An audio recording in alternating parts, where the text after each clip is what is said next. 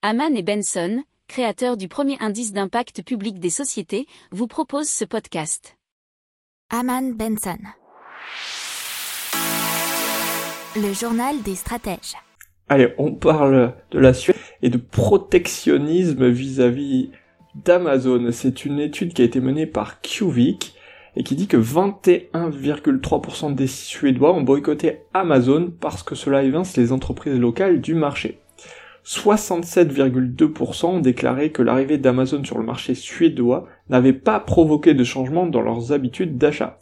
Et plus d'un consommateur suédois sur 10, c'est 14%, a consciemment augmenté sa fréquentation des magasins locaux pour empêcher Amazon de les fermer.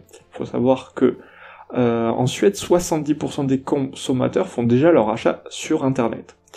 Alors, euh, non, pardon, 16,3% des répondants avaient essayé Amazon une fois et sont retournés vers les boutiques en ligne locales qu'ils utilisaient jusque-là. Alors, des experts affirment qu'Amazon aura du mal à percer en Suède à l'image de l'Australie, où il s'est lancé en 2017 dans des conditions similaires à celles observées en Suède. Aujourd'hui, sa part de marché n'y est que de 4%. N'oubliez pas de vous abonner au podcast, mais pourquoi pas aussi à notre newsletter La lettre des stratèges qui est gratuite, vous en trouverez dans les infos de l'émission, mais aussi sur notre site internet Aman Benson Stratégie, rubrique média La lettre des stratèges.